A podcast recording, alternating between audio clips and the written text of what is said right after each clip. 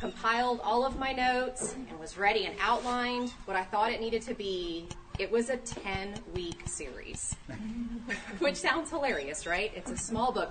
My oldest daughter came up to me at some point and said, Mom, you're doing Jonah for 10 weeks. I just read it to Sammy in five minutes.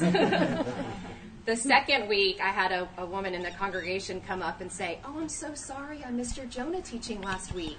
And I said, It's okay, there's nine more weeks. She was like, Nine more weeks? I said, It's that good. What people don't like about the story of Jonah is the last chapter. That's what I discovered. I was actually sitting in my own counselor's office and I noticed there was an illustrated book of Jonah and I got excited and I thought, "Oh, let me see how they how they did it." And so I looked at the book and I got to the last page and it was a picture of Jonah washed up on the shores near Nineveh and it ended. And I thought, well, that's trying to turn the page to see if I was missing something, but that's literally how they ended it. And so I went on this little journey to find out, you know, are children's books really not finishing this story? And it turns out I was right. Most children's literature on Jonah don't finish the story. Chapter four is pretty uncomfortable. People don't like it, I've realized. But what I've come to accept is that we have to respect the scripture, respect the text for what it is. Even though the ending is nuanced and uncomfortable and concerning, right? But then I think, well, life is uncomfortable and messy and complicated and nuanced. All the more reason we should spend time in that last chapter. So we respect the text when we come to this crazy book of Jonah. But then we also hold up a mirror, right? Because that's really what Scripture is intended uh, for us to teach us. And these beautiful stories, and I think of Jesus' parables, they are all for us to, of course, enjoy. It's beautiful literature, but then to put ourselves in their situation, right? And so I think we come to the end of Jonah, and we're taught to, or we should hold up a mirror. Am I, Lord, like Jonah? So it's not just about Jonah, it is about us. The title of the seminar tonight is The End of Jonah. And literally, it is the end of Jonah, chapter 4, but figure, figuratively as well, because Jonah really does hit rock bottom at the end. He has come to the end of himself. And then the second part of the title is a lesson on emotional self regulation. Well, those are big counseling words. What does that mean? The definition of an emotion is a conscious mental reaction, such as anger or fear, subjectively experienced as strong feeling, usually directed toward a specific object and typically accompanied by psychological and behavioral changes in the body. Put more plainly, it's a state of feeling, right? Do you notice in your body when you have an emotion? Can you feel it? Can you sense it in your body? I like how the part of the definition says um, a strong feeling accompanied by physiological, right, and behavioral changes. If I were to ask you what you're feeling right now, and if you were at my conference or seminar last summer, I did ask this. I do ask this of people. Do you know what you're feeling right now? Can you can you name it?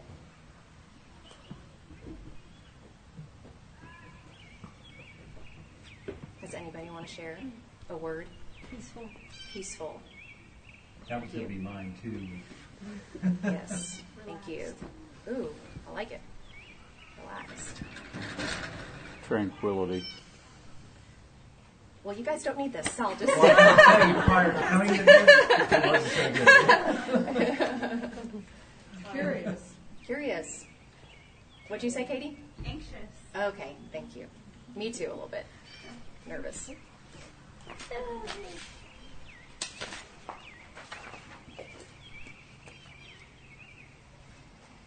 The self regulation aspect, to self regulate, is the ability to respond to the ongoing demands of experience with the range of emotions in a manner that is socially tolerable and sufficiently flexible to permit spontaneous reactions as well as the ability to delay spontaneous reactions as needed. But more plainly, just managing and responding to our emotions, right? Emotions are good. Emotions are good things. They're created for a specific purpose. And if we think of evolutionary terms or just the way that our bodies are designed, we all will have feelings of anxiety. And although it's unpleasant at times, it does help us, it pushes us away from dangerous situations, right? If we if none of us had any anxiety, then we would probably do a lot of risky things that we shouldn't do all the time or some of the time. I carry a lot of anxiety.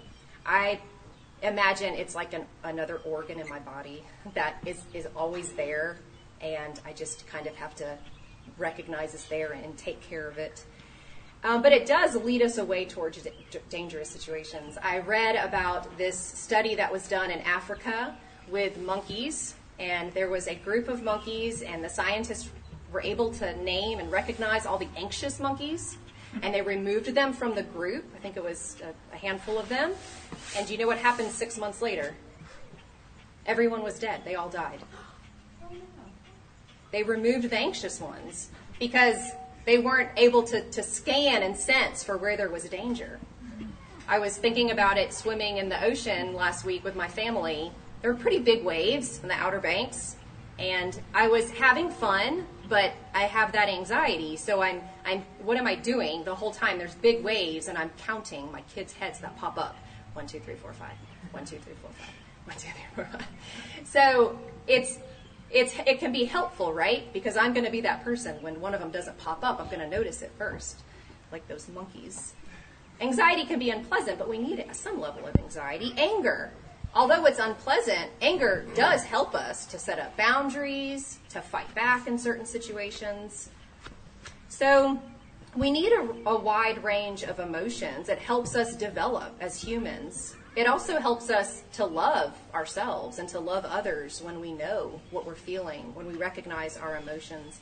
I personally think it is one of the most holy and worshipful things we can do is understand ourselves, know ourselves, understand how God made us and our personality and our emotions and which ones we maybe struggle with more than others. So we need these emotions, but we need balance, right? We need to regulate we, we, we need to be angry, but we don't need to go torch a building or throw something, right? We need to be anxious, but we don't need to live in fear and not go swim in the ocean. Anger is natural and good, anxiety is natural and good, but we need a balance. So what, what we're going to do to kind of uh, start this off is we're going to do just a short mindfulness exercise if you guys would be willing. If you're not willing, then you'll just have a few minutes of silence. Um, so I'm just going to lead us through just something that is very helpful. Um, it's called the five senses exercise. I like to call it pay attention. It's just learning to pay attention. Why would we do something like this? I think practicing mindfulness is a very helpful skill because it helps us to just pay attention and acknowledge what's happening um, around the world and in our body.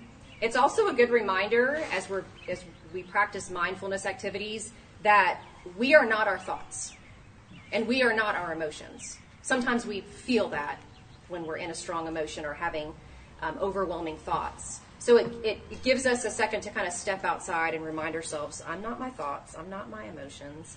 It helps us to take a break from unpleasant thoughts or feelings. So this is called the five senses. I'm just going to walk us through and we're just going to pay attention to our senses. And if you have a random thought that comes in, oh, this is dumb, oh, I don't like to do this, I'm just going to ask you to just try to push it away and get back to the sense. So we'll start with sight. So just for 30 seconds or so, we're just going to look around and just in in your mind just think of what you notice. Maybe it's a color that you're focused on or grass swaying in the breeze or the clouds shadows.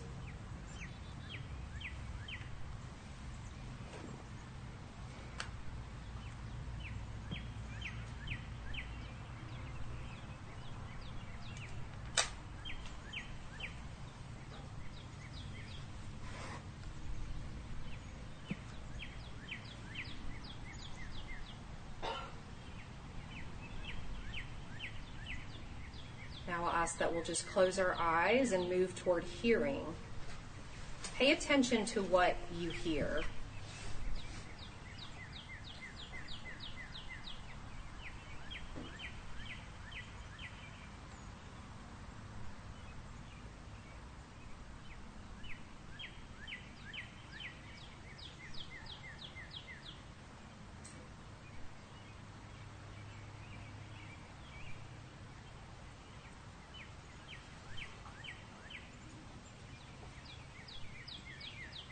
We'll switch gears toward taste. So just pay attention to what taste sensation you have in your mouth.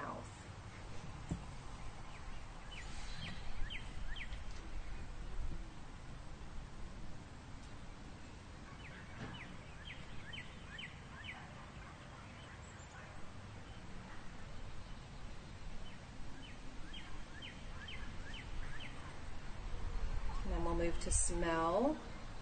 Focus on your, your sense of smell.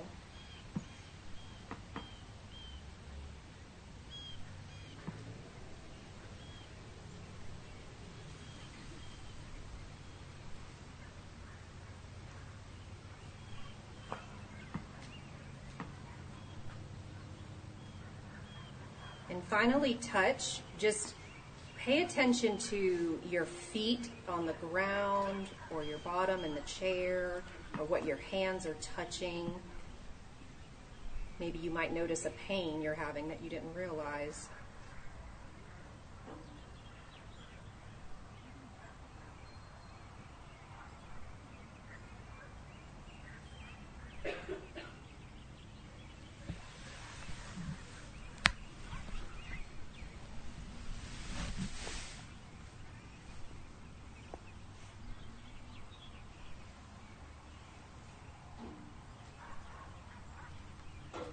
Okay, thank you. That touch one always gets me, like to focus on like the sensation of your feet on the ground. Maybe because I'm standing right now, but it's interesting to just focus on that. How was that?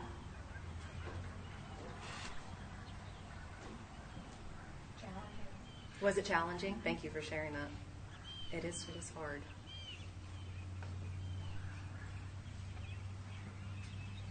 We need aware we need to pay attention. We need awareness and that is hard. Thank you for, for sharing that. It is hard. Uh, we need awareness of our senses. We also need awareness of our emotions and our thoughts. So let's turn our attention to jonah for a moment. Jonah have you guys read the story of jonah? I was sharing with katie and the kids earlier that and kelly one of my favorite bible story crafts of all time when i was in college I did this craft with the kids. I don't know where I found it. It wasn't original to me, but it was a party blower where it rolls out and we taped Jonah to the party blower and we taped him to the back of a fish or a whale and we blew and Jonah went What a fun story. It's 48 verses of just goodness. It's got satire and hyperbole and irony. Some of those uh, things are the word big. In just 48 verses, the word big or huge in, in Hebrew is listed 12 times in the book.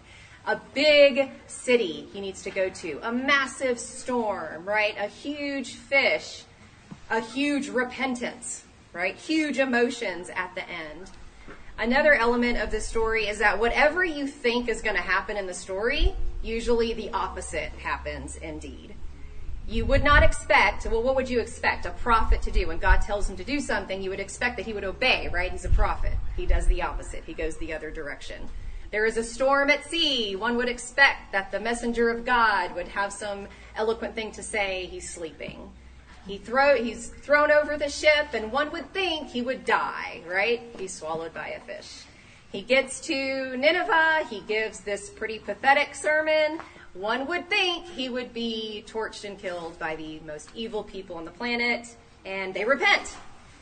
Finally, one would think that the prophet would rejoice in this huge repentance, and he pouts. Everything that we think is going to happen, the opposite. What a fun story. The biggest satire and irony in the text is that a prophet, a prophet of God, would be angry at the love and compassion of Yahweh the biggest twist of the story. The story begins with God commanding Jonah, jo- Jonah, go. It's uh, in chapter 1, verse 1. The word of the Lord came to Jonah, and he said, Go to the great city of Nineveh and preach against it, because its wickedness has, had come up before me. The Ninevites were not just mean, they were known as being famously brutal, or the terror of the ancients. This was a not a kind group of people. One writer said it'd be like going to Germany and teaching moral exhortation in 1936. And the original audience might have laughed at the, at Jonah because he didn't he already kind of had a spoiled reputation and his name means innocent dove. So one's the original audience might have been laughing at this Jonah. And all of the satire and all of the irony and all of the fun, all of the literary devices are, are, are all used to make a point in the text. And the point center, centers on two Old Testament scriptures, and I'll read them to you. Exodus 34 6 says, The Lord, the Lord, the compassionate and gracious God, slow to anger, abounding in love and faithfulness, maintaining love to thousands, and forgiving wickedness, rebellion, and sin. The second scripture is Jeremiah 18. It says, If at any time I announce that a nation or kingdom is to be uprooted, torn down, and destroyed, and if that nation I warned repents of its evil, then I will relent and not inflict on it the disaster I had planned. So this story is showing us those two scripture verses in action. God is showing us his compassion, his goodness, and his willingness to relent if a nation repents. Jonah knows this. He knows it. He says it, but he just doesn't know it, right? He doesn't like it. In the words of Bob the Tomato from VeggieTales, Jonah was a prophet, ooh, ooh, but he never really got it. Doodly doo. God literally does this. He literally shows his compassion, his generosity, and his willingness to relent on his word, and Jonah doesn't like it. He is mad. And he exclaims, he knows what's happening. He even exclaims in chapter 4, verse 2, and listen how close these words are to those two passages we just read. It says, Jonah was greatly displeased and became angry. He prayed to the Lord, Oh Lord, is this not what I said when I was still at home? That is why I was so quick to flee from Tarshish. I knew that you're a gracious and compassionate God, slow to anger and abounding in love, a God who relents from sending calamity. Jonah knew. He knew who God was. He's a walking contradiction. He knows, but he doesn't like it. He is unwilling to accept this truth of God. It's like I love the AA community says he is unwilling to accept life on life's terms. He's unwilling to accept it. And what I see in the text is uh, just continual denial, denial, denial, and then he just explodes. We see it in chapter 1. We know what God tells him to do, and he is in a great state of denial. He literally runs away. The text is funny because it says, God told him, Get up and go to Nineveh. And I like how the text uses the words, He got up. He just went the opposite direction. He literally goes the other way. Second state of denial, he's on the he jumps on a ship, there's a massive storm, and what does he do? He just goes to sleep. Doesn't want to face it. And this is not just a sleep, he's not just taking a nap. This is in the Hebrew, they he uses the author uses the same word, the sleep state that Adam was in when God took a rib to form Eve. He was in a deep hypnotic sleep. And then he comes out, they, the sailors get him out, and they're saying, What's happening? Who does who whose fault is this? They roll their dice, it falls on Jonah, and Jonah confesses, It's I. And he confesses God's uh, control of the land and the sea, which is ironic, right? He knew that God is in control of everything, and he thought he could run away. And he says, Throw me over. And some see this as a sacrificial offering, a Christ like sacrifice. I see it as he just doesn't want to do it. He just wants to die. Um, he says, Throw me over. Again, denial, denial, denial. But a giant fish, as we know, swallows him up for three nights and three days. We get to chapter 2, and it's a beautiful prayer of Jonah that ends with, and listen for the irony. The prayer ends, his last, his final words before he's spat out by the fish is, Salvation comes from the Lord. He goes to Nineveh, chapter 3, and chapter 3 parallels chapter 1. It's the same beginning. The word of the Lord came to Jonah a second time. Go to the great city of Nineveh and proclaim to it the message I give you. So this time, he doesn't flee. I think he finally realizes, right? Like, okay, God, I'm, I'm going to have to do this. He doesn't flee, but I would argue that he is on some sort of autopilot. I love the way Richard Rohr talks about autopilot. He's a writer and a priest. And he talks about the human condition of being on autopilot that we all do at times in our lives when we just are either running from something or hiding from something, when we're not paying attention to our wants, to our needs, to our um, personalities, when we're just going through the motions, not awake to ourselves or to our traumatic experiences. And we do all kinds of things to keep the autopilot in action. Some people choose to seek thrilling and exciting um, experiences. Some people mask it and just pretend everything is okay. Hello, social media. Some people are just asleep to emotions, just don't just are, don't acknowledge them and just let them sit. Some people get stuck in the emotion, but then can't come out of the emotion, right? So we're all different. We all handle it differently. But in all of those cases, it's all autopilot. We're just not acknowledging the root or the emotion or what we're really thinking and feeling or how we've been hurt. So Jonah, I would argue in chapter 3, he is on autopilot. He goes to Nineveh, but let's be honest, he does a pretty crap job. He gets there and think about it. You are the chosen mouthpiece for God to exclaim to a group of people who are evil and you know God is up to something. I mean, come on. You know he's up to something. You just sat in a fish for three days. He goes up to the Ninevites and this is what he's got. Five words he says five Hebrew words. 40 more days and Nineveh will be overturned. And then he goes and pouts in a corner. I think he was on autopilot. And remember in the story, whatever you think is going to happen, the opposite happens. He goes to pout in a corner, and God used those five Hebrew words, and every single one of them repents, even the livestock. This should make us laugh. It's a funny story. We get to chapter 4, and this is the end of.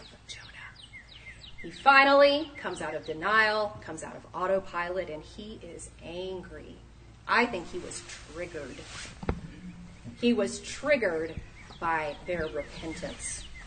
In chapter 4, verse 1, it says, He's greatly displeased and became angry. And the next part is so great. I, I, can't I can't understand why people would skip over this chapter because God uses this beautiful object lesson to help Jonah come to his senses, to help Jonah see what's really happening. He's pouting. This whole nation rejoiced, and Jonah's so mad that God is so generous and loving. And he's sitting, and it's a hot, hot day, and God provides for him this nice shade, and it's probably a breeze, and probably how we feel right now. This weather is beautiful. And what does Jonah do? He rejoices in the shade. He rejoices with great rejoicing. He's so happy. Do you see what the author is doing? the entire city repents, even the livestock. Jonah was greatly displeased and became angry. Jonah is given some shade. He is rejoicing with great rejoicing. This is the end of Jonah. Something is out of order. And we notice when things are out of order, don't we? I was at somebody's house the other day and he went and knocked the picture frame down an inch. I do it too. Some of us just notice when that picture frame is out of order, right? I remember one time pulling up in a parking lot and they had just paved the road, but they hadn't marked the, the parking lines. And it was so funny. Cars did not know what to do and where to park. I thought, this is, we need boundaries, people. It was out of order. There is a wonderful little coffee shop at the end of our street that I like to uh, go to, and their bag of tea costs more than a cup of coffee. I don't understand it. It seems terribly out of order to me. What about our health?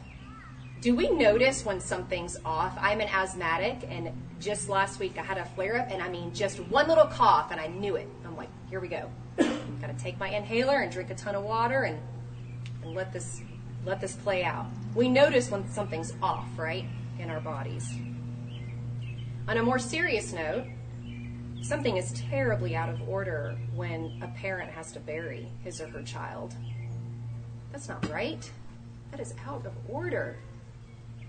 And we notice it. It's the most terrible thing that can happen to a person to bury their child. Some things are very out of order in this story. I've put this story in rhyme, and this is what I did with this section. Everyone and everything yielded to the Lord the wind and the worm and the sailors on board, the fish and the vine and the Ninevite lot. They all trusted God's way, but the prophet did not. Something is terribly backward. Everything has yielded to the Lord. Everything the worm, the vine, the whale, the wind, the waves, the pagan sailors, the pagan city everything has said, okay, God, we'll do it, except the prophet. The biggest city of the time, filled with the most rebellious people, just turn from their wicked ways in the most dramatic fashion and embrace this loving God and the messenger, the one who was supposed to, to model God's compassion. I mean, he was called to, to be God's presence to these people. He is doing the opposite. He's angry. But he's rejoicing in his shade. Sometimes our emotions are out of order, and our God is a God of order and consistency. When our emotions are out of order, this is a problem for us. Some of us can be very spiritually mature. We can know all the things. We can know all the verses. We can know all the prayers. We can know the creed and the rosaries. We can know every single Bible craft with every single Bible story. We can know all the things, but be very emotionally immature. Jonah was an expert in the creedal confessions. One writer said, You can know a thing to death, but for all practical purposes, be completely ignorant of it. My friend in Baton Rouge was looking for a new doctor. He was telling Byron and me that he went to this new doctor, and the doctor came in overweight, breathy, and smelling of cigarette smoke. He was out. we can know a thing to death, but for all practical purposes, be completely ignorant of it. Jonah is fuming mad about God's compassion. The author makes it clear in chapter 4, verse 1. Jonah was greatly displeased and became angry. And this is a, a neat little word play in the text. The word that the author uses for Jonah's uh, displeasing nature is the same word that the author uses to describe the Ninevites evil. It was evil with Jonah with great evil. So Jonah was just as bad as the Ninevites. He was just as evil as the Ninevites. Isn't that ironic? He literally hates what God has done. God was compassionate and generous, and Jonah couldn't stand it. So, what do we do with this? Well, as we talked about at the beginning, I think we always hold up a mirror, right? Are our emotions out of order at times? Do we secretly rejoice when something bad happens to someone else? If, if you're a uh, sports fan, pro sports, I have found myself, just for a second, getting happy when another, a really good player on the other team is injured. And I go, uh oh, what is that? I'm happy about somebody being injured. Do we overreact or lash out when we don't get our way? Or do we pout? Or when someone makes a mistake? Or do we say yes when we really mean no? I was guilty of that recently. I said yes to something, and my friend said, Are you sure? And I said, No. I said, I said yes, but I meant no. That wasn't very honest. Do we want to see others punished by God? Your worst enemy, maybe? That bully in school? I heard one person when he was talking about Jonah say, You know, I thought about my childhood and I was bullied. And I thought, what would I feel if God said, I'm going to pick that kid and I'm going to show him all my love and grace and compassion. I'm going to reward him. How does that sit? One of our kids got a treat earlier in the day, had gone to a birthday party or something and got ice cream. And then later in the day, as a family, we all went out and got ice cream. And one of the other kids said, Well, she can't have any ice cream. tonight because she already had ice cream at the party today. That's not fair. That's not right. I feel like that was a little bit of Jonah. They're mean. I don't like them. That's not fair. Jonah is not sad or suicidal because people are suffering, right? He's not sad because, oh, the, the, I'm grieved, God, by all of these people who are not following you, who are so mean. As Bob the Tomato says, they slap people with fishes. He's not angry at that. He's angry and suicidal because God was compassionate and gracious toward people that he just didn't like. Nineveh's redemption had literally depressed him. He's angry, okay, no problem. so it's not that he's angry, it's he's angry at the wrong thing. it's okay to be angry. I think his, his emotions would have been regulated or in order if he was angry because the Ninevites were so evil. He was angry when he saw how they treated each other. But he's not angry at that. He's angry at God's compassion, and he knew he knew God was loving and relenting. Jonah and the rest of us all need emotional self-regulation. We can't control everything, but we can control some things. We can't control all of our circumstances, but we can control how we respond to our circumstances in studying Jonah so much, I've thought about, I, I, picture it and I imagine it, and we don't know what Jonah's thinking most of the time, um, but I imagine sitting next to him on that cliff overlooking, and I imagine saying, you know, what, I think, what would I say to Jonah? I would say, what are you feeling, Jonah? and I know what he would say. I'm angry. And I would say, tell me about that, Jonah. Where do you feel it? And he might say, I feel like my ears are going to explode, or I, feel like my heart's going to beat out of my chest, or I feel like I want to punch somebody in the face. Maybe that's what he was feeling. And then when I think about what happens next, I think about what, what I would tell somebody who's angry. You know, I would say, okay, just just sit in it. Take some deep breaths.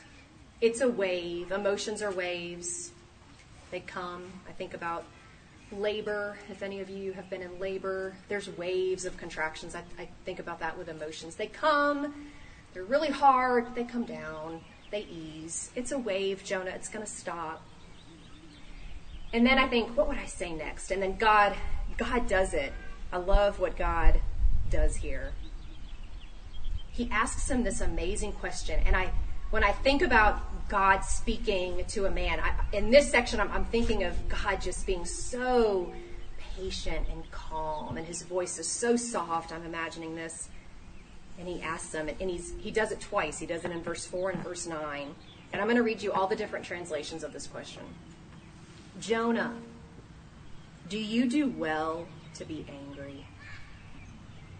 Jonah, do you have a good reason to be angry? Jonah, does being angry make you right? Jonah, what do you have to be angry about? Jonah, what right do you have to be angry? So Jonah owns the emotion. He does that part very well.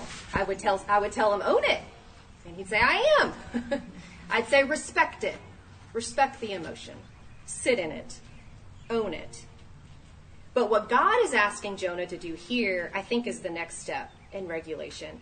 He is asking him to evaluate it.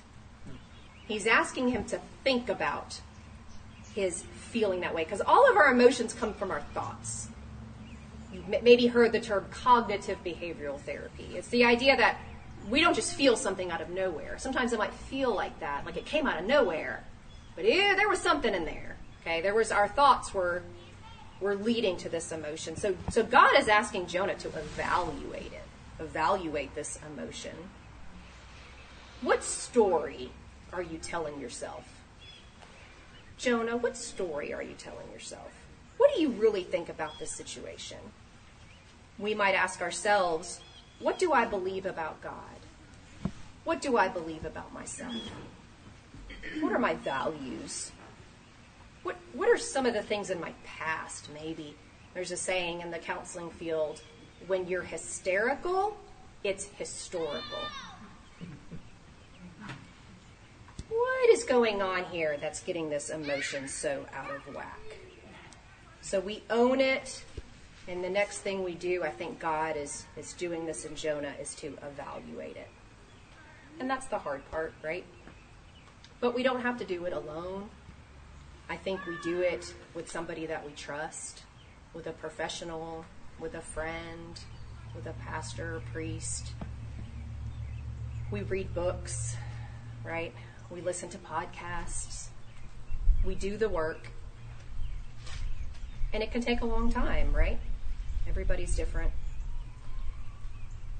But finally, while we're working this out, while we're evaluating, while we are doing the work of regulating our emotions, I want to encourage us to remember that God is so patient, so patient and kind and loving toward us. Listen to the what jo- what the Lord says to Jonah after Jonah says, "I'm angry. I want to die." And God says, and again, I just imagine this in the soft, loving tone. You have been concerned about this vine, though you didn't tend to it or make it grow. It sprang up overnight and it died overnight. But Nineveh has over 120,000 people who cannot tell their right hand from their left, and many cattle as well. Should I not be concerned about that great city? In my poem, I say, in a calm, patient voice, the Lord questioned Jonah's words. You care more about that vine than these people and herds. I am loving and caring. I took away your hardship too. Should I not care for these people like I just did for you? God is helping Jonah come to his senses. And one of my favorite lines in all of Scripture is from the prodigal son. The prodigal son, the Scripture reads, when he came to his senses. I love that. When he came to his senses. Jonah just hadn't yet, and maybe he did, we don't know, right after God's little talk with him. But what God was doing is he was helping Jonah come to his senses. But we, the listening circle, the readers, we get to watch and learn through Jonah. We get to watch our loving, kind, gracious God gently question him and then show him through chapter 4 through this object lesson that he's being completely irrational. His emotions are all out of whack, that he's gone off course, like we all do. But God is patient with us, and we too should be patient with us. We should do the work, but we should be kind to ourselves as we do the work. We should step outside of ourselves and look down like God does to Jonah. Look down on our own stories with compassion, with patience.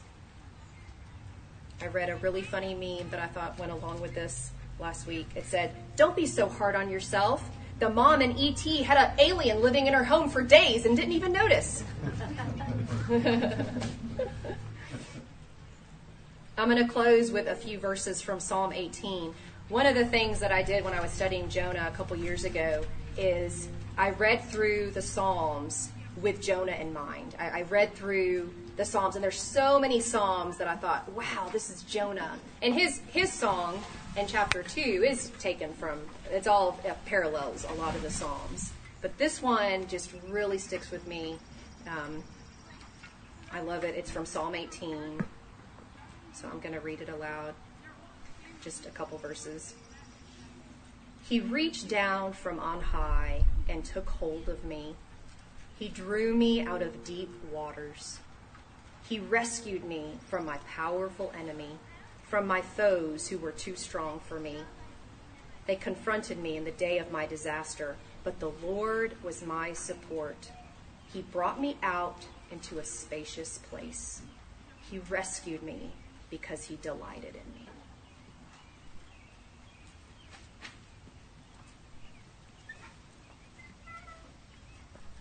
I think the end of Jonah teaches us one, that we can be no different, that we hold up a mirror, that when our emotions are dysregulated or we feel off, out of order, that we stop and sit in it and own it and even respect it. But then we evaluate it and we ask God to help us come to our senses. And we ask for help. I think it was President Obama, maybe one of the recent presidents, who said one of the best things we can do in life is ask for help. We ask for help as we evaluate. We come to our senses. And we remember that God is just as He was compassionate, compassionate and loving toward the Ninevites, He is compassionate and loving towards us. That is what I have tonight. I would love to hear what you guys think of Jonah.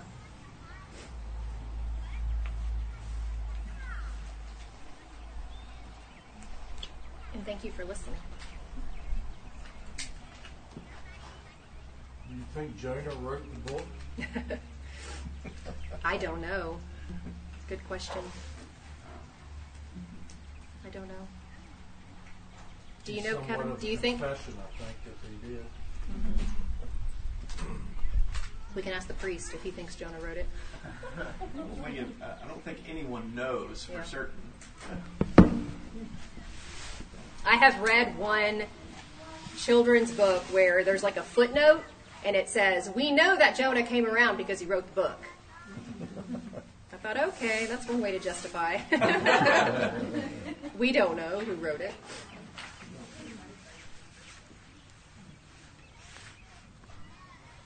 How do you get unstuck from those hypocritical feelings? Like, you don't want someone to have redemption because you hate them so much.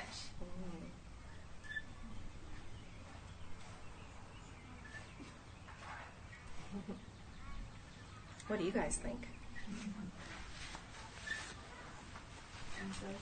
Do you get unstuck? That is one answer. I, I would think the very first thing is that we recognize it, right? Like, where would we be if we didn't recognize we were doing it? So I think the first step is just saying, oh.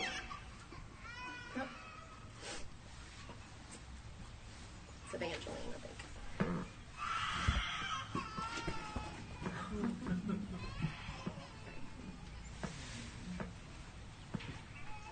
So I think I definitely think recognizing that we're doing it um, is the first step.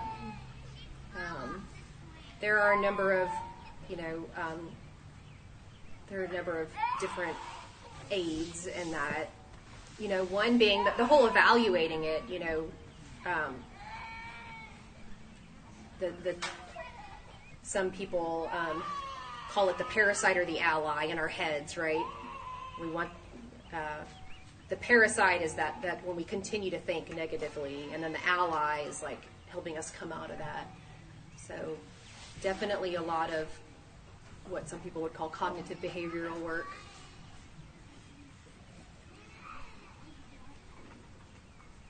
If anybody wants to share what's been helpful to them, I was just thinking of, uh, and I've never thought about this before, but um, do you think it's possible that God asked this particular prophet to do that particular job because he knew Jonah had a problem with his Mm-hmm. emotions, and this is the way he could help him learn yeah, about his own mixed up yeah, skewed perspective. He loved Jonah that mm-hmm. much that he went to mm-hmm. that length to teach him that. I love that. Yeah, that's that's beautiful. Could definitely see that. That's beautiful. Yep. Yeah. And maybe he gives us assignments like maybe in our lives, if we're stuck in a, an emotion or response, maybe he'll he'll do that with us. Like, Yeah. Yeah. He'll give us, he'll mm-hmm. lead us on a journey mm-hmm. that reveals to ourselves Right. what, how we need to evaluate and change. Yes, absolutely. And we all notice it probably like those small things, you know, that person that you really can't stand and then you're stuck to be in a room with them for an hour or something, just those little things. Yeah. What do we know about Jonah? How did he Um, become a prophet? yeah, the, the- I think I think I'm trying to remember. It's been a long time since I've studied that, and feel free to chime in. Anybody who's studied it. I think we only hear about Jonah one other. Well, his he's referenced in the New Testament. You know, um, for Jonah was in the belly of the fish three days and three nights. Um, but in the Old Testament, I think he's only referenced one other time in First or Second Kings, and it, it, it wasn't a good thing. Uh, another prophet came and overturned kind of what Joseph, what Jonah said to the king at the time. Do you remember Byron the story? Yeah, that he's just mentioned in a negative light. Yeah. But whether it's the same Jonah, you know, we, we don't know. It's easy for us when we just have, Yeah. you know, 60 something books. Yeah. But I do remember reading, like, you know, if this is the same Jonah, that's the one time he's referenced, and it's in a negative light. And which, so the original readers of Jonah would know who Jonah would, would recognize Jonah and be like, that's really, that's the guy you're going to send, you know, and maybe he's doing it to, because he knows Jonah's heart. Um, but it, it should kind of, the original readers I've read probably were jarred that it was this guy. This is the prophet that's going to do the biggest, you know, the biggest preaching point. Um, and two, that his name means innocent dove, which is kind of funny. Um, Katie asked that question. This is a book I brought just to show you all. That's been helpful for me. It's called Mind and Emotions. Um, it's a universal treatment for emotional disorders, and it's one of these workbooks where you know you're going to get out what you put in. Um, the writers aren't coming from a Christian perspective, but it's the body's the body, trauma is trauma. Um, so I recommend this book. There's another book that uh, I really like. It's written by like the leading uh, um, scholar and scientist in trauma, and it's called "The Body Keeps the Score." Yes, got some got some amens. Um, that's a great book. It's pretty dense, but very helpful. The body keeps the score. And there's a podcast I'd like to recommend. It's by a guy named Adam Young, and he's a trauma therapist. Amen, Kara. Um, it's your favorite podcast. He's a counselor, so his voice is really soothing. So be aware, be, be prepared for the soothing, calm voice. But they're short. They're short, pretty short um, uh, episodes. It's called uh, "The Place We Find Ourselves" by Adam Young. It is a Christian perspective, and he's a trauma therapist.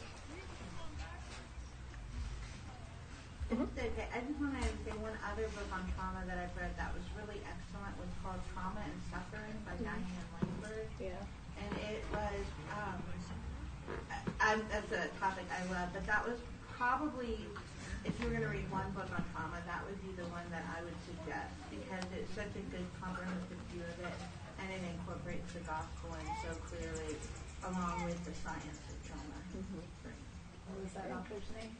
Um, it's called Trauma and Suffering. How God, I think it's how God redeems. Uh, I forget the subtitle. It's by Diane Langberg. It's excellent.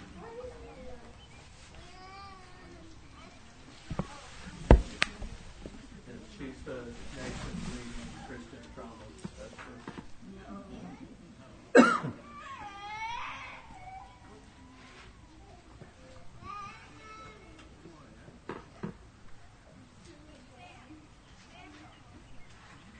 Any other thoughts on, on Jonah or emotions?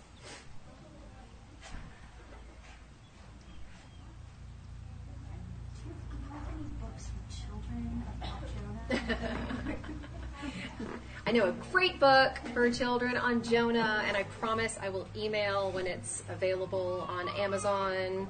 So um, it is one that I wrote, and uh, a beautiful illustrator has illustrated, and she just finished in May. So it should be should be printed hopefully by the end of the summer.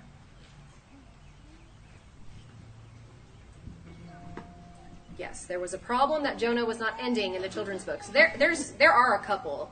Um, so, so not not every children's book, you know, ends in chapter three. But um, I wanted to do justice to the text for for children and for everyone. And the last line of the book is, um, I'm not going to remember off the top of my head the stanza before, but the last two lines are enough about Jonah, what about you?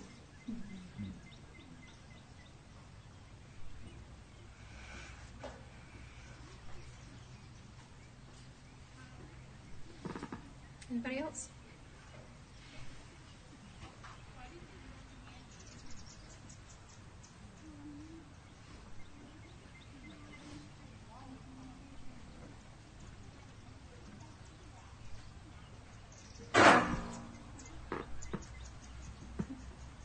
This is a good topic, especially in our polarized culture, because the lines are pretty, they're Yeah. pretty clear now, and there are deep emotions now on both sides, in the public, general, and, s- and even in the church, where you would think we would be more civil, Yeah, but uh, yeah, yeah, it's uh, you can almost feel an atmosphere when you walk in, and especially if you know certain people are present and you don't agree with them. yeah. you can almost feel it. Mm-hmm. Yeah. Not almost, you can. Yeah, many times. So I think it's very relevant to how do we evaluate, how do we respond, particularly in the church in this climate we're living in now. Yeah, that's good. Yeah, we might see a lot of spiritually mature people who are very emotionally immature, which doesn't that doesn't line up, does it?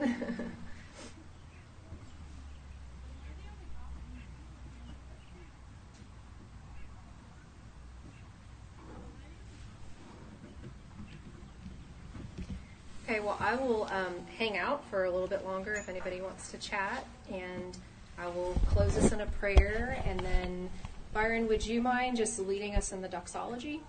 Can you do that to finish? Father, we thank you for this beautiful evening, and we thank you for this beautiful story, Lord. Thank you for how exciting and fun it is. But then, God, we, we truly thank you for how realistic it is. Um, we thank you for the timeless truths that we read in this story. God, would you help us to work on our own stories? Would you help us to evaluate our emotions? Would you help us to evaluate our thoughts?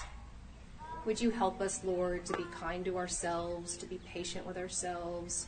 Would you give us the strength, Lord, to, to talk with somebody if we need to? God, would you help us to be emotionally mature and spiritually mature? Would you help us to see people um, as a beautiful creation of you and not see them for what they believe that's different from us? Would you help us to love others as we love ourselves? But God, help us to love ourselves. Help us to do the work. God, would you put people and places before us on our path, like you did for Jonah, God, to get our attention, to, Lord, help us come to our senses. It's in Jesus' name we pray. Amen.